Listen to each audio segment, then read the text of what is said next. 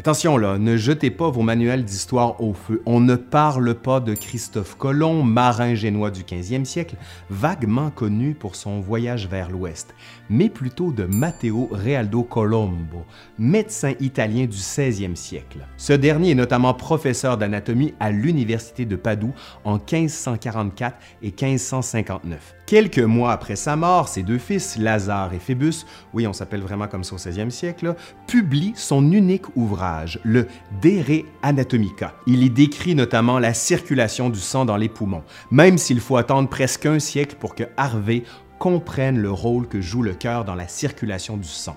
Vers la fin de son livre, Colombo revendique la découverte du clitoris, dont il identifie précisément la fonction érogène, glorieuse découverte qui fait d'ailleurs des jaloux. Un collègue, Fallopio, bon, si vous ne savez pas ce qu'il a découvert, lui, sortez vos manuels de la sexualité. Je ne sais pas si ça existe, ça. en tout cas, on va dire.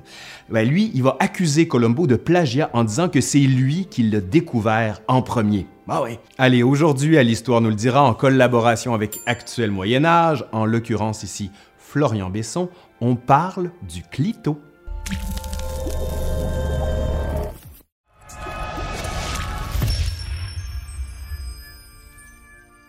Cette découverte ne vient pas d'une pratique assidue des préliminaires amoureux, mais de nombreuses dissections.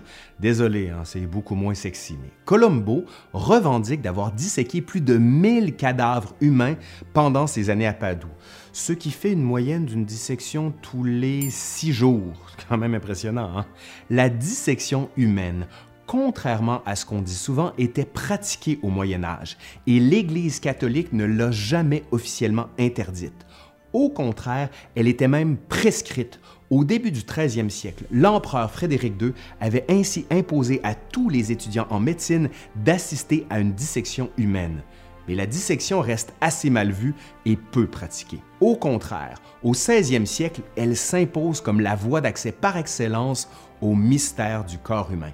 En 1443 a lieu la première dissection publique tous les grands artistes du temps, Léonard de Vinci et Michel-Ange en tête, pratiquent la dissection pour étudier les muscles afin de réaliser des statues et des peintures plus réalistes. Mais le plus intéressant n'est pas là. Ce qui compte, c'est que Colombo revendique une découverte et qu'il affirme que ça lui donne le droit de nommer l'objet découvert. il dit S'il est permis de nommer ce que l'on découvre, je le baptise l'amour de Vénus.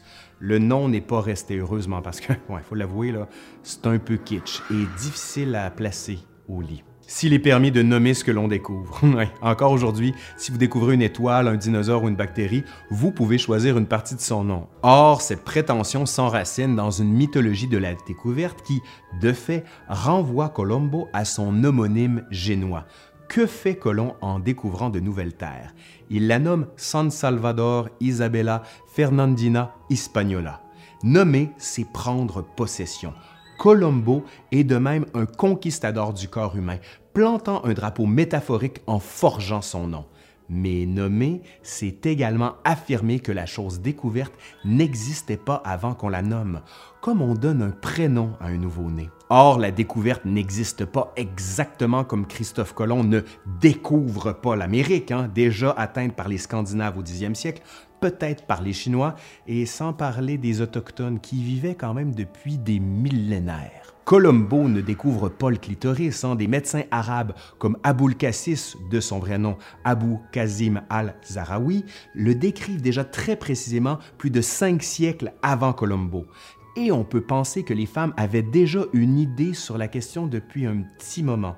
Colomb comme Colombo choisissent d'ignorer cette histoire, d'ignorer qu'on ne peut pas découvrir une terre où vivent déjà des gens, ou un organe que toutes les femmes du monde possèdent. Les deux font de ce qu'ils découvrent une terra incognita, afin précisément de se poser en découvreur, et dans les deux cas, la découverte est liée à une prise de possession. Découvrir, c'est donc conquérir. Conquérir un nouveau monde dont on va pouvoir, sans trop de scrupules, éliminer et asservir les habitants. Conquérir le corps humain qu'on va pouvoir de plus en plus assimiler à une machine.